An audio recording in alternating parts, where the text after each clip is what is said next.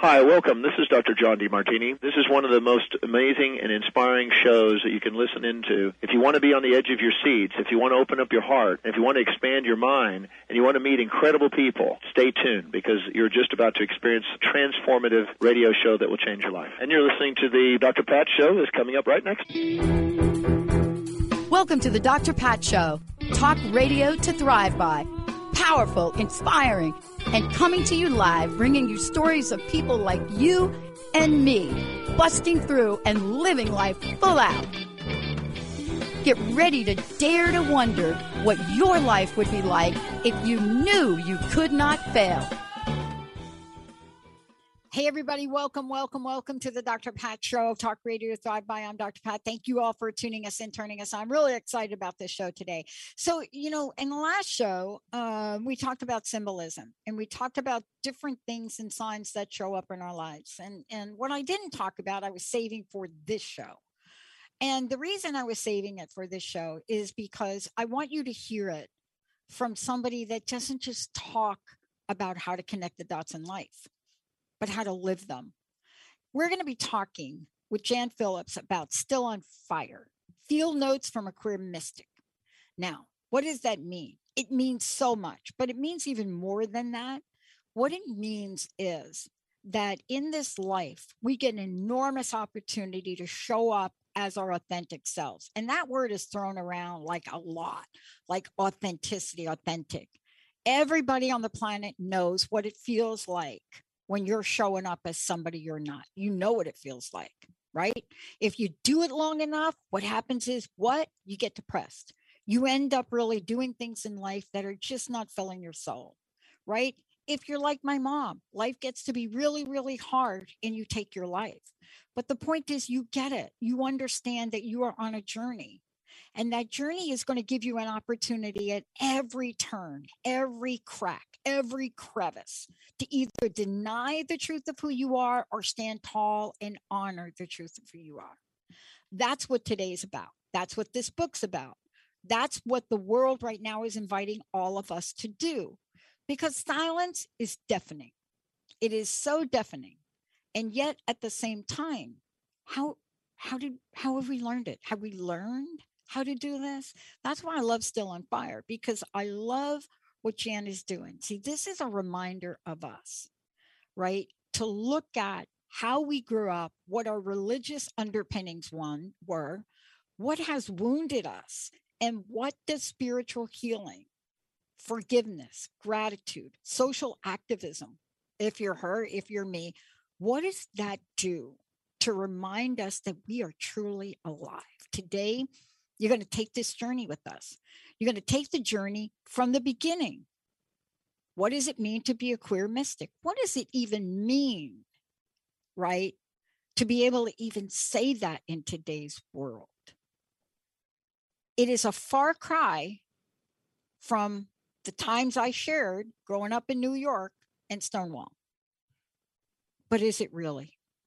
Jan, great to have you. Welcome to the show. Hey, I'm just happy as heck to be here. Yeah, let's talk a little bit about some stuff. Good. Okay, I want to start out with this. Uh I was 6 or 7 years old and I did something unconscious about unconscious about I don't know whatever the word is. I did something in a Catholic boarding school that got me expelled. Uh-oh. Now, yeah. it's good news actually. Oh. but but let's talk about our early our early experiences with religion, with what we come to be groomed, right? Sometimes not by choice. And you know, that's where you start the book. You come out of the book and you talk about things. But you also remind us that the kingdom of heaven is all around us. Isn't this paradoxical? Isn't this what? Paradoxical. Paradoxical. Oh my, oh my because we live in a world of duality. And what we know is in the real reality of the supreme reality, everything's one, right? So to tease apart the dualities, to be aware always that there's two sides, that's a good thing.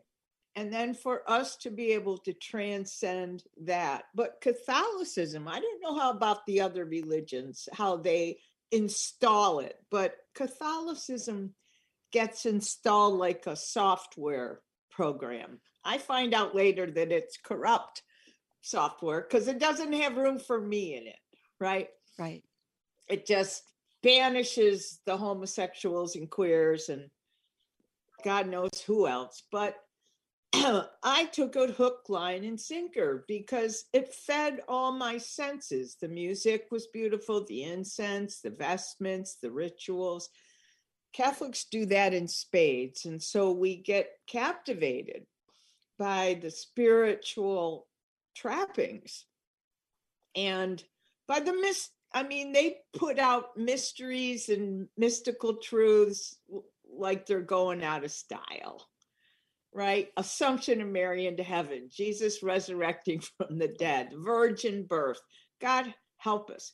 All these things which could not possibly happen they say, oh, yeah, these happen because we're Catholic and we're the lucky ones and we're the one true faith.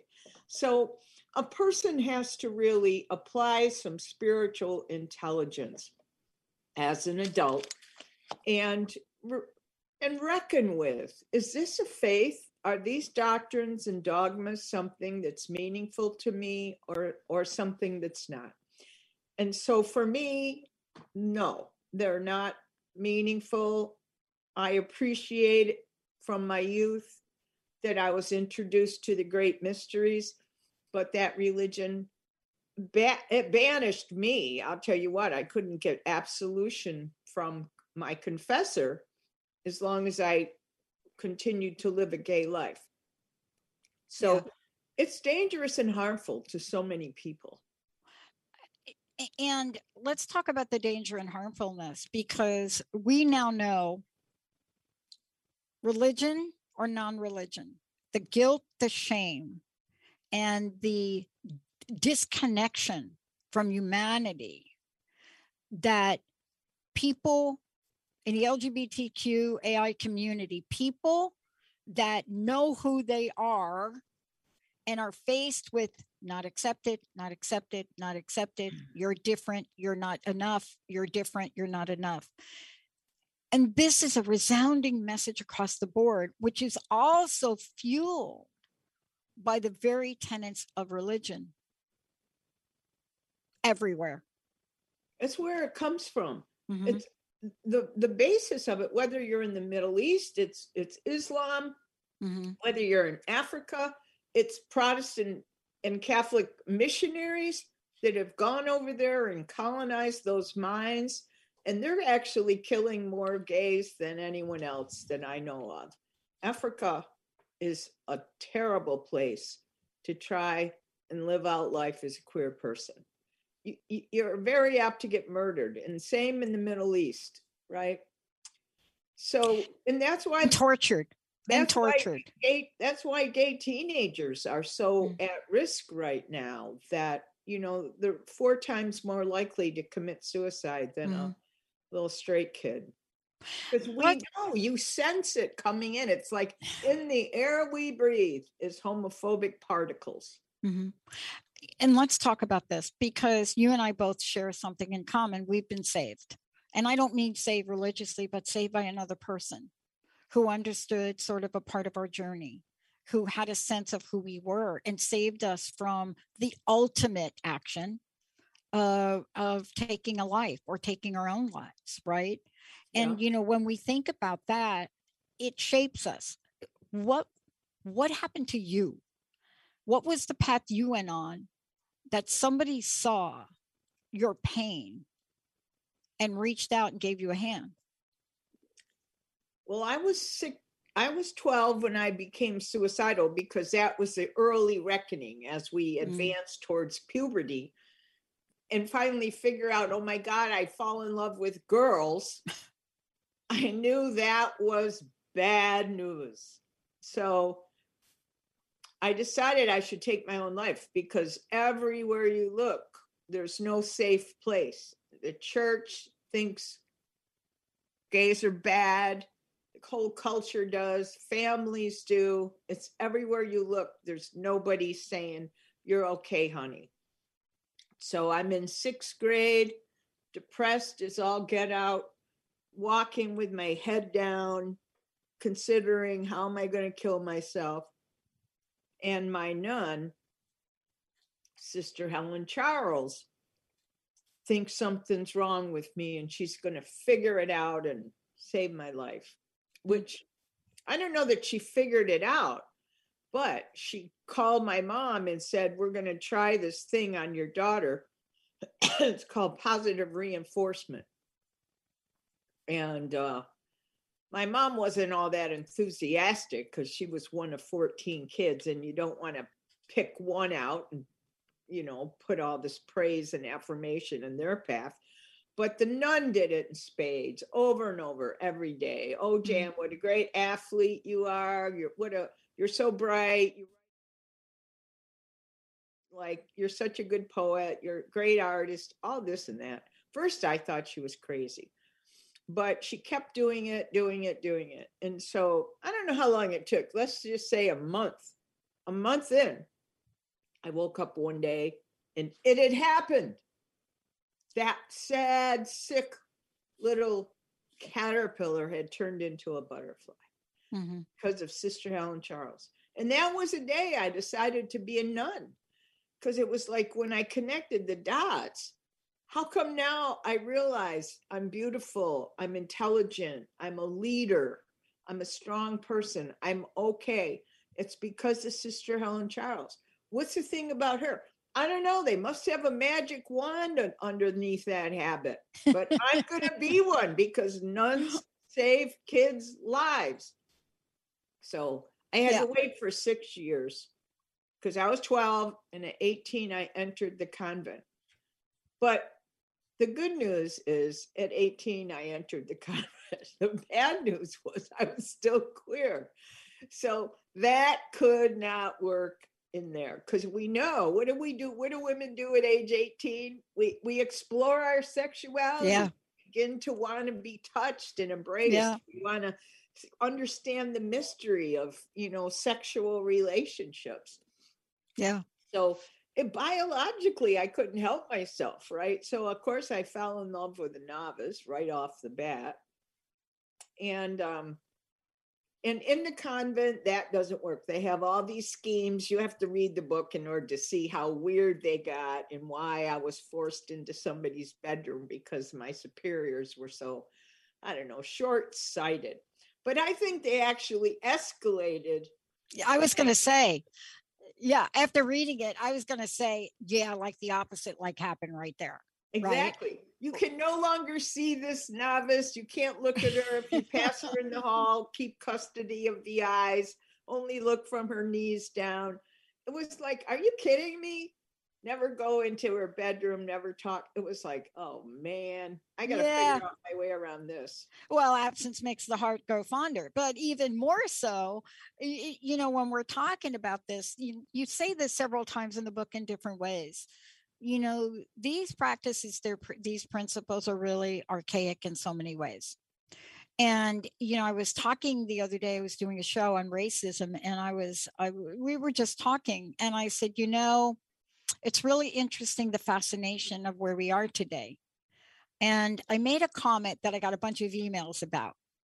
And I said something like, there are multiple generations that don't know what it's like not to have freedom.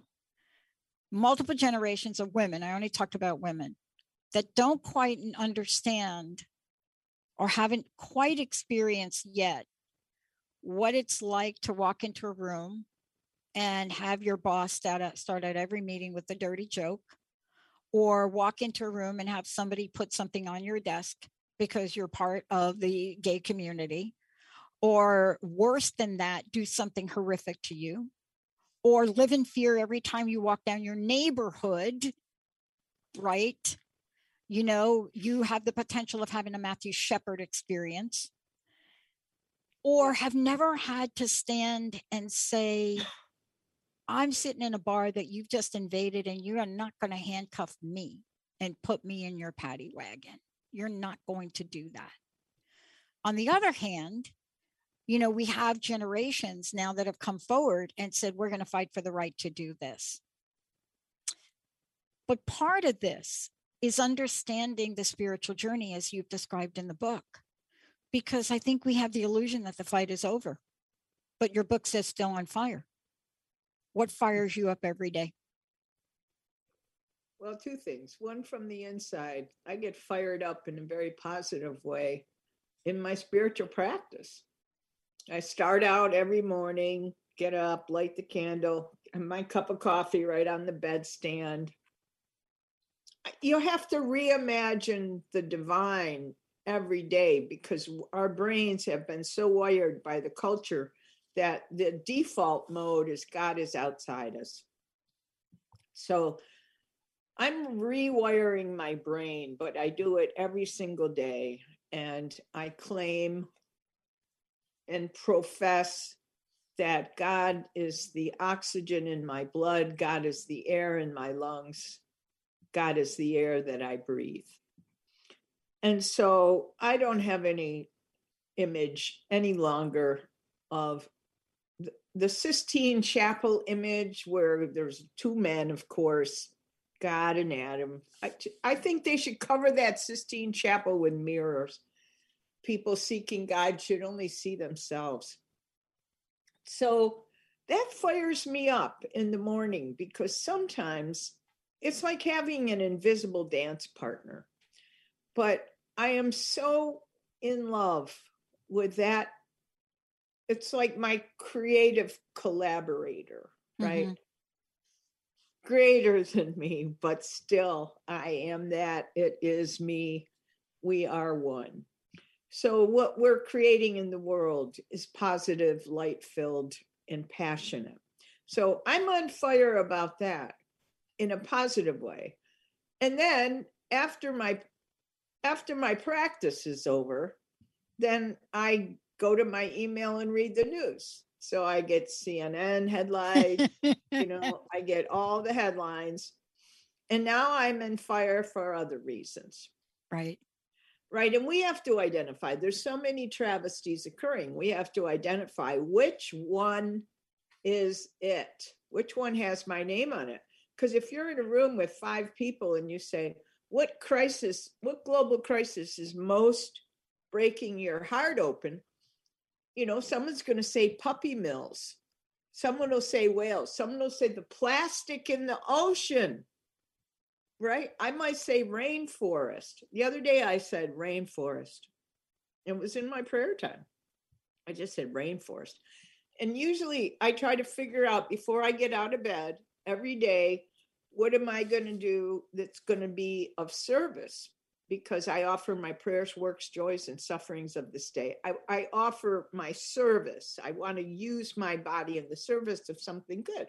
So when I considered, oh my heavens, if it's the rainforest, what am I going to do? And I was in a quandary about that because, you know, I live in a border town. I'm in San Diego. So easy when you say the crisis is the migrants and Jewish Jewish Family Services has a program where I volunteer and drive migrants to the airport, blah blah blah.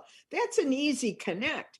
But the rainforest was like, oh man, that's really troubling me because they're mm-hmm. burning down the Amazon rainforest to make room for cattle for our burgers. It's just a travesty. Yeah. And so I didn't know what. I closed out my prayers. I opened up my email, and the first email in my box is from Rainforest Alliance. I go, oh, an answer to my prayers. and I just donated 25 bucks. You know, so we pretty much how we project our thoughts and intentions and desires outward causes the universe to bring things in our path that are responsive to that. Yeah. That's like the dance that we're in. I love it. And I love the dance that you invite us to in the book. First of all, thank you for sharing your journey and your story because, eh, you know, I've been doing this for 18 years, very accidentally dialed a phone number, paid for a, a lot of money for an hour of airtime back in 2003 on the internet, and I never looked back. Yeah. And in 2009 and 10, started the Transformation Network and Transformation Talk Radio, which you're on. Never looked back. Good. But underneath all of that was a lifetime of what you write in your book. and I Ah. was struck by a couple things. There are a couple of images in the book. I just, I, I had to laugh a little bit, and the, and I, I don't remember, I don't remember what year the the photo was from in the book. Um, it's the one, the photo you took, and it's the one that says homosexual agenda, and it says spend time with the family, be treated equally buy milk. Yeah. And I looked at that and I thought for a minute, this is going to sound odd. How has the gay, and let me just call it the gay movement Yeah. for lack of spelling out all the letters, but how has this movement succeeded where others have failed? And I said that the other day, and people were like, no, it didn't. I said, understand what I'm saying. I didn't say we are there. I'm not saying we got there yet. You know, it's the question, are we there yet? No, we're not there yet. But what is it that has happened to turn things around in my lifetime that I never thought I would see? From the moment I heard Gloria Steinem in a protest rally, uh, di- just arguing with the once now organization and making the statement, we are just Gloria with the big glasses, we are all lesbians. What? And I got to interview her later. But when I saw this sign, I had to reflect today on what happened to move the dial as quickly as it moved. And I'm not saying we didn't take one step forward and two step backs, Yep. but for you and I to be doing a show and talking about exactly what we're talking about and talking about it unapologetically Yeah. and for you to share your story has to be foundational cement for what we need, need to build right Yes. You know, people started coming out big time. That happened when Gloria Steinem first took the stage and now was founded by Betty Friedan. yeah They called us lesbians the Lavender Menace.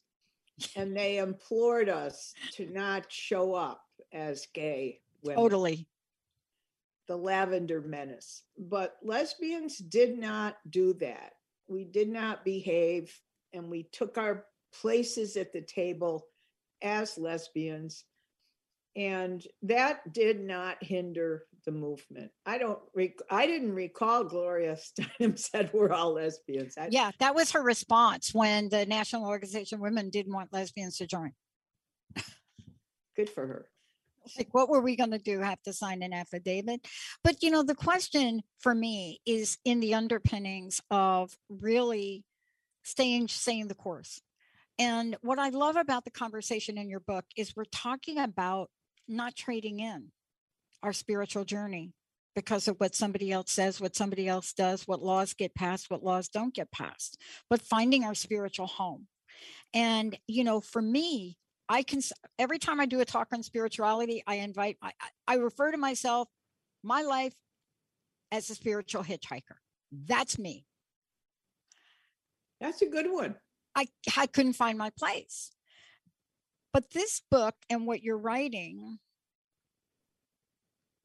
gives us reason not to give up. Well, recall I was 20 years spiritually homeless. That I get excommunicated in 1969. In 1989, my psychic nun friend says, Jan, your life can never work if you don't have a spiritual practice. It can be ordinary, but it can never be extraordinary.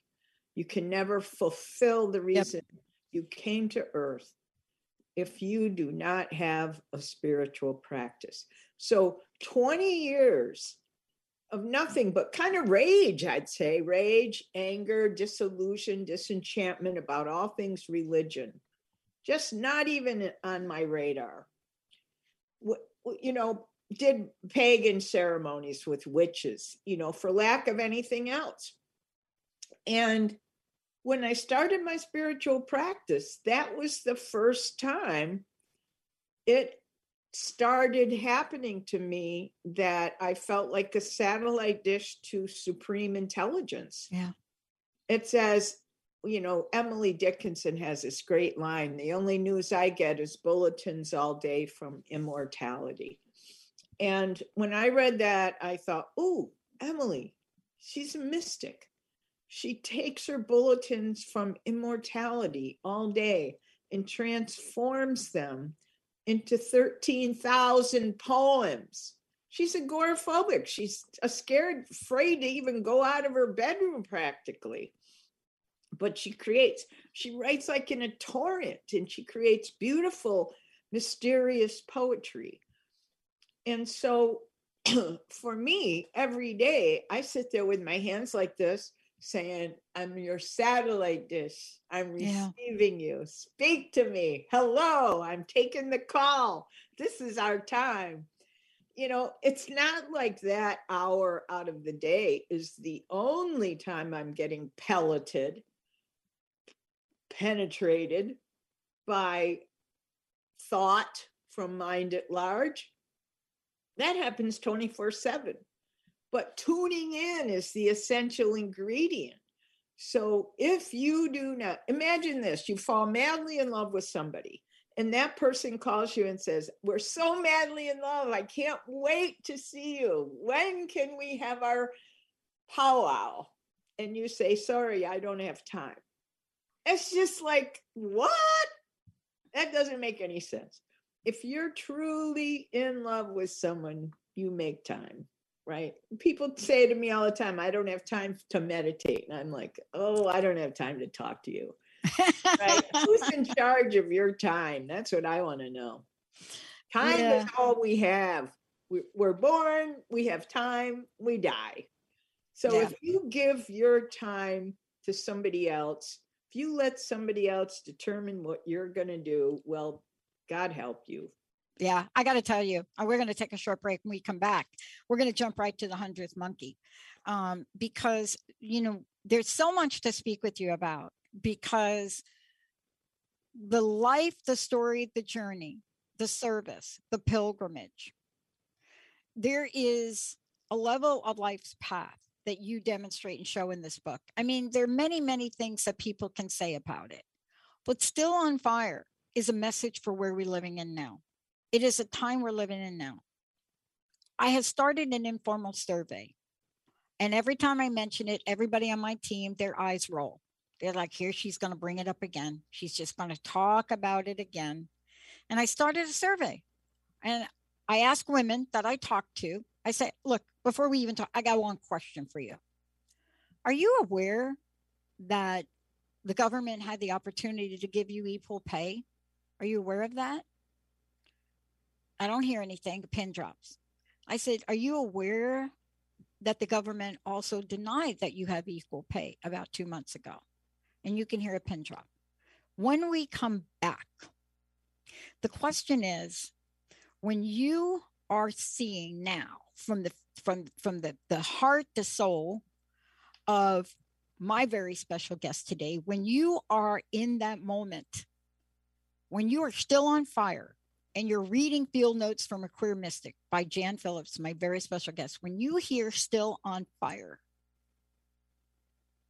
are you willing to move in the yes direction? Because when you don't have time to meditate, you're really saying, I don't really believe in that. When we come back, what's your hundredth monkey? What is your hundredth? Fill in the blanks on your own.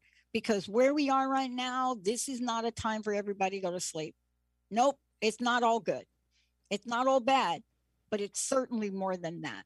Where can you plant your spiritual connection and let it grow? We're going to take a short break, everybody. We'll be right back. Are you ready to put down that drink or drug for good? Are you struggling to maintain your recovery from addictive behaviors? Do you need help with a family member or loved one who's in early recovery or battling addiction? Get the help and guidance you need by arranging a recovery recharged phone session with me, Ellen Stewart, Pushy Broad from the Bronx, certified life and recovery coach. Call 1 800 889 1757. Make an appointment today or go to my website, pushybroadfromthebronx.com, and click on the link that says Recovery Recharged. Don't wait. Get the help you need today. This is Ellen Stewart, Pushy Broad from the Bronx on TransformationTalkRadio.com.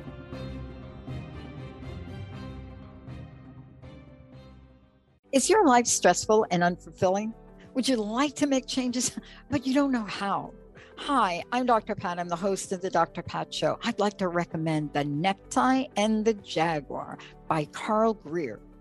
This is a memoir with questions to help you change your story and live a life that's more pleasing to you. For more information or to purchase this fabulous book, please go to transformationtalkradio.com or go to carlgreer.com. We figured by the time we turned 50, we kind of had life figured out, but we were not prepared for the realities of midlife. Tune in into And That's When I Realized the truth and comedy of midlife with me, Susan Dolce.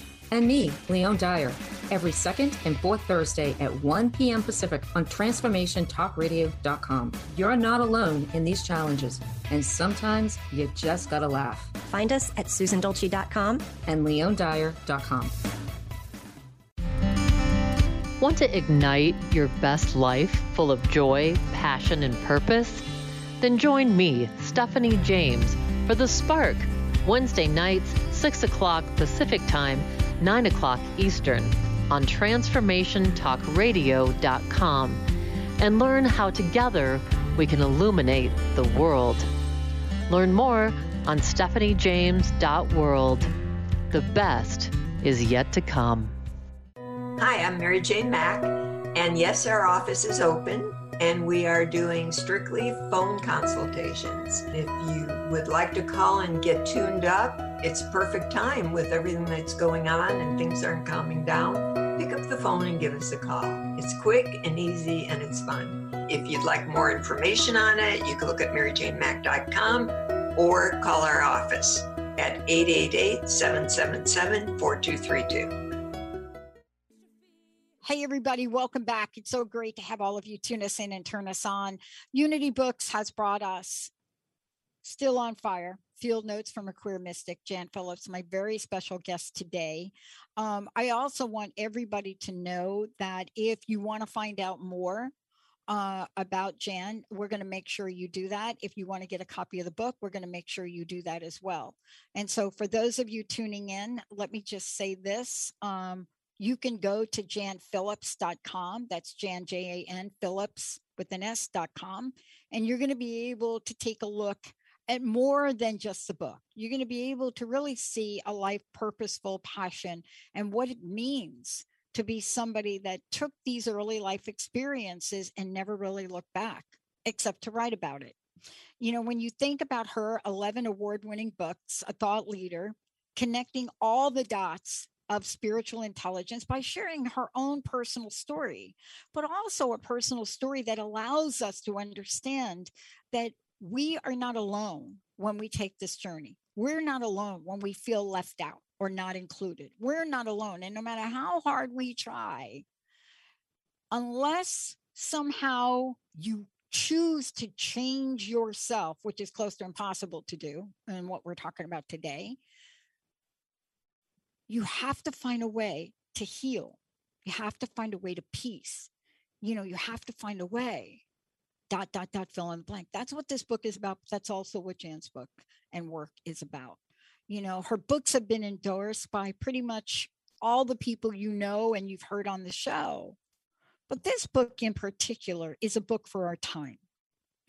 And the reason I say that, Jan, that this is a book for our time is it has to do with what I shared with you during the break. It has to do with us not talking about what the journey has been like, what has been fought for, what is at risk of losing, and what the path of freedom is for people that are not really willing to pretend to be something or do something they're not. And boy, when you do that, Jan, that just doesn't feel good. It hurts, doesn't it? Mm-hmm. Um, the hundredth monkey, I want to talk about because you talk about a small story that turned your life upside down. We all have them. We have them. Um, I've been reflecting on them more than once. But there's a gift in some of these life changing events, aren't there? Even if Oh, they're painful. Heavens, yes. Especially if they're painful. let's talk about this one. And the reason I'm really struck by it is because uh, one of the dates you reference in the book is Linda, my best friend's birthday. And so I glommed on to that, September 20th. And, you know, and there are so many things that I think about that we could see as setbacks that would cause us to lose hope. What have you discovered about overcoming obstacles and challenges? Boy, that's a good one. You know, I think a lot. I think a, a lot of people who, you know, I teach around the country, right? So I always have groups of 40, 50 people in front of me. The commonest thing I think is that people don't quite know how to find their path and they they sit there and they hear me talk and they have this story in their mind, oh, she's so smart she knows everything sh- sh- she's the one lucky her unlucky me. And they can't figure out how if they want to do this if they want to be a retreat director if they want to write a book it's the same formula. It's the same recipe. Take a look at what has happened to you since your first memories now we already know you were about six or seven when you had your first tragedy occur, or maybe you were even younger, but age six, you know, and then all of us it takes some time to do this. You know, imagine your life as a spiral. You take a pencil, you start in the middle, and you just go memories. The memories that our bodies hold, our cellular memories, are big because those things happen to us at the invitation of our soul because we came here to be chiseled into a masterpiece. Chiseled doesn't feel good, right? But it's those turbulent experiences that cause us to know something that yours was in trouble because I'm in a conversation with invisible forces, right? Yeah. that should have been encouraged and questioned. It should have been inquired into. But instead, not because the culture is not advanced and it's not evolved. But we that's why i call that's why i deal with evolutionary creativity. It's different than the creativity of the renaissance. It's not just about creating a, a thing. It's not just about creating a book. It's about creating a book that helps the whole human tribe better understand our trajectory. And so i try to tell everybody if you do your own work like how can i write a memoir should I write a memoir? And it's like, I don't know, do your spiral. See, if you look at all right, age six, and then first Holy Communion, and then your first love affair, your first kiss, the marriage, the rape, the violence, the abuse, whatever. Some of it's good, in good and bad terms. That's duality again.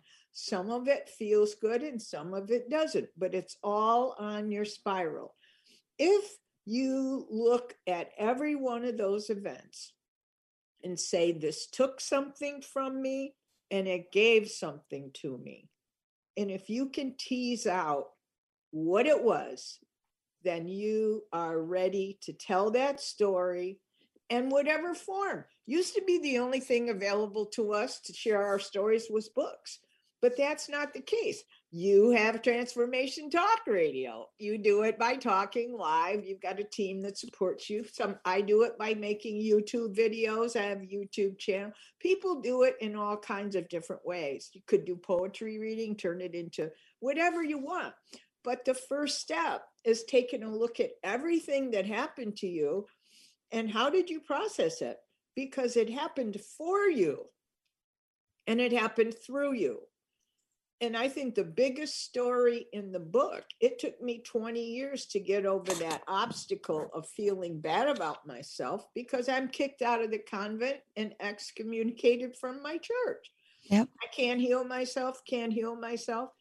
20 years talk therapy therapy all kind you know get a letter from my convent saying why did you actually do this to me finally i went to talk to the nun who was the you know superior uh, the director of the whole mother house 400 sisters and she was a head honcho and she had rotated out of leadership was in my in living in Syracuse, New York. I went to see her. And it's because of that conversation where I asked her, Would you just let me tell you the story? And then maybe because you're witnessing it, it could help me reconcile or understand something new.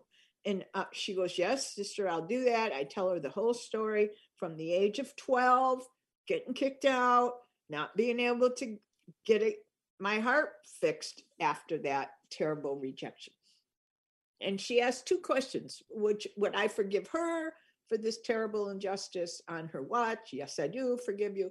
Would i forgive the entire community sisters of saint joseph of corona? Yes i forgive the entire community. And then some kind of magic happened like a bolt of lightning and my whole thinking about it got shifted where it occurred to me oh my god I should be thanking them for the privilege of two years of a monastic experience. They were smart enough to know I didn't belong there. I'm no kind of nun, that's very clear. And then they let me go. But they let me come in and get my spiritual underpinnings, find my spiritual teachers, understand community, know the formula for bliss, which is equal parts in my day of work, prayer, solitude, and community. So get all that figured out, and then they can let me go. And so then I then I realized, oh my God, this is the other side of the story. They hmm. it wasn't a country western tune anymore about how they done me wrong. It was like, I'm so thankful for you for that opportunity. Because mm. imagine the privilege of spending two years in a monastery and then driving home, I have this other discovery, which is I saw every juncture where I made decisions in that novitiate that would get me kicked out. I did yeah. kiss sister so and so. I did slip into her bedroom. I did smoke cigarettes in the woods. I did steal wine. Right? So that's how I know now. Life just doesn't happen to us, it happens through us and it happens for us. And yeah. so you look at your stories and figure out that, and you can sit in the winner's seat. Yeah, I love that you share that because I think that's one of the greatest discoveries that we can make is to understand that we are active players in our lives. Yeah. Good, bad, ugly, whatever it looks like, whatever you want to call it, we are the active player in our lives. You know, I used to talk about my job loss, loss from the phone company as oh, I lost my job. Now, when I look back, is I created the scenario to leave there because I was meant to leave there. I was never meant to retire from that place. That was not going to be my life's path. And if I needed to be, you know, bat, you know what, crazy to get downsized after I was the person in charge of the program, that was by my doing. Yeah. I also realized too, you know, as I continued to read read through your book, um, you then t- you talk about this journey leading towards you know a pilgrimage with the heart chakra but also a way to find the balance of things uh, and the harmony of things. And so often there's a confusion and i want to talk with you about that in the time we have left. There's a confusion between seeking peace and harmony and hanging up your activism swords. And so that's what i thought for a number of years. I thought okay grew up as an activist. My stepmom i got to tell you she was the lifesaver for me she was like this she was my southern baptist young First child 12, second child 13, fireball. And there was no way you were going to tell her, Mother Superior was going to tell her before she became my stepmom, that it was wrong for me to talk to whoever I wanted to talk to. Right. But there's a muscle that gets built from these challenges and these obstacles. And when you you come out and you write a story like this, you know, people ask interesting questions. I don't have a question about why you call yourself a queer mystic. I don't have that question, but I bet a lot of people do. I bet bet a lot of people want to know from you why this is important to you. I know why it's important to you because I know the journey that this takes. But for yourself now, there's a whole lot of healing we got to figure out how to get on here. And if we don't start that healing within ourselves, as my mama used to say, it's going to be a sad day in hell. What Yeah. would you say as we we kind of move forward here? What would you say to people that have yet to find the power of their heart chakra? Well, first off, however we are, however we are, period, is perfect. That we're an expression. I, I think of, you know, Teilhard de Chardin talked about the materialization of the divine Yeah. and divinization of matter, right? So that cycle is going on all the time. I think of, you know, how energy, there's only energy, and it takes two forms it's either a wave or it's a particle. When it's a wave, you can't see it. When it's a particle, you can because it's material. And so I'm the particle version of the divine wave. When you see it, it's us. It's earth. It's it's the cosmos is the breath of God, right? And I think of it, I think of God as supreme intelligence and I think of the mother as supreme love. And intelligence and love got married and had a baby, and that's the cosmos. And we're the baby. hmm And so we cannot do anything really that's going to trip that up. By default, we are divine beings, right? The only thing is, and you referred to this earlier, is letting other just other people dissuade us from doing the real right thing. You know, no parent wants their kid to be gay because their thought is, uh oh, they're in danger. Everybody knows gays are in danger. That's what it's about. It's not so much about, oh, I think it's it's very knee jerk. Oh no, the world's not a safe place for my kid. So do let this be a phase, Jan. Get through this phase quick and hurry up and get married, right? Because I want you safe. It's well intentioned, but if anybody tries to discourage you from the path you want to go on, you know, I even asked the nun, the woman who I was lovers with in our adult lives and lived with for five years. She was my high school English teacher. Nothing ever happened when I was a teen, but mm-hmm. I she taught me and I said, I'm going into the convent. Will you be my sponsor? And she said, No, you don't want to go into the convent because it'll kill you. They'll break your spirit. It's not the place for you. She knew better than I did but I was like, no, no matter what you say, I'm going, I'm going, I'm going. And if you don't be my sponsor, I'll find someone who does.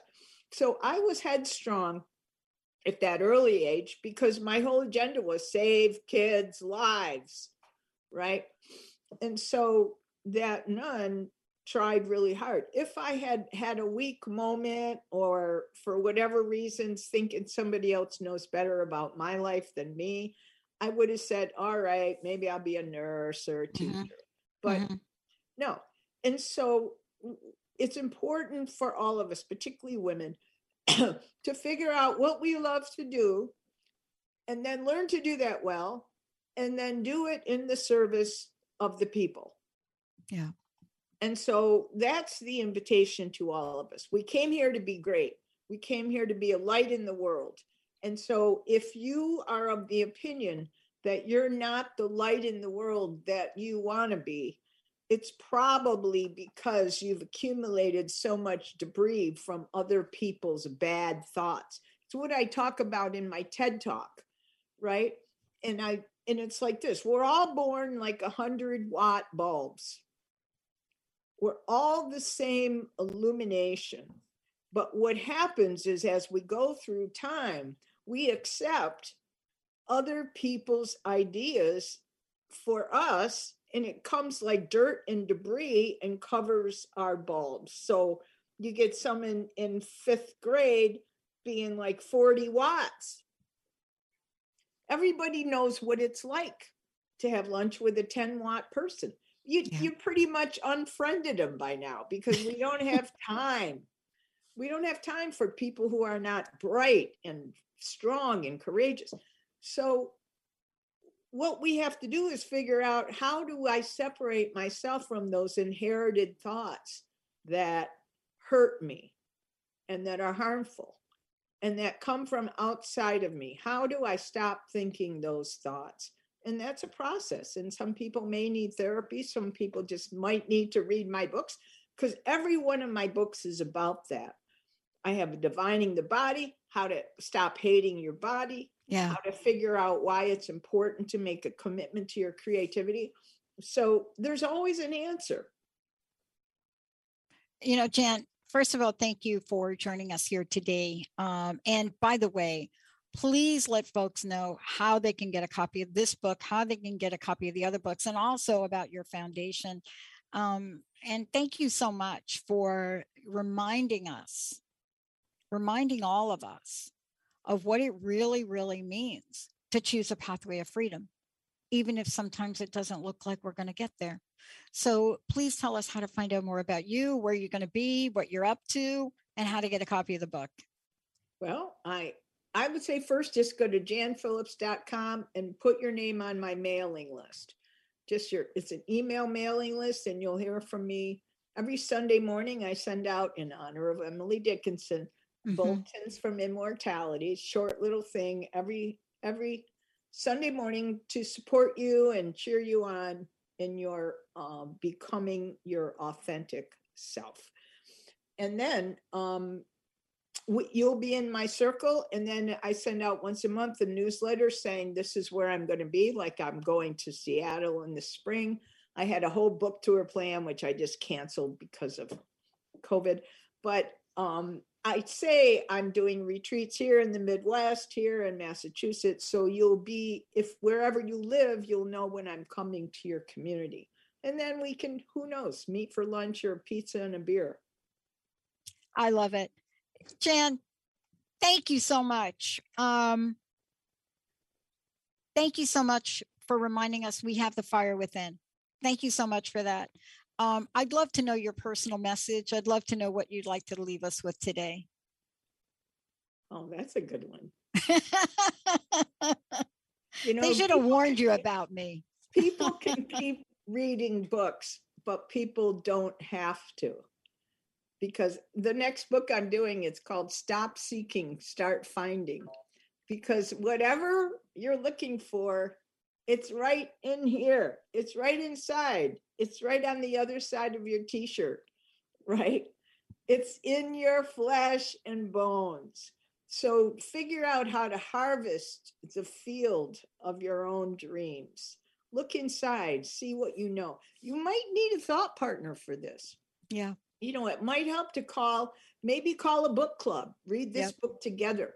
But human interaction with other women is really important because the the wisdom is within us but we need to hear ourselves articulate it in order to know what we're thinking I maybe introverts can figure that out, but I can't f- ever know what I'm thinking until somebody asks me. So, yeah, to be part of circles of support. Get on my mailing list and I'll see you when I come to your community. Yeah, I just did. And by the way, I'm an extreme introvert. And no, we don't get it either. no, we e- even as extreme of an introvert as I am, Yeah. witnessing is important.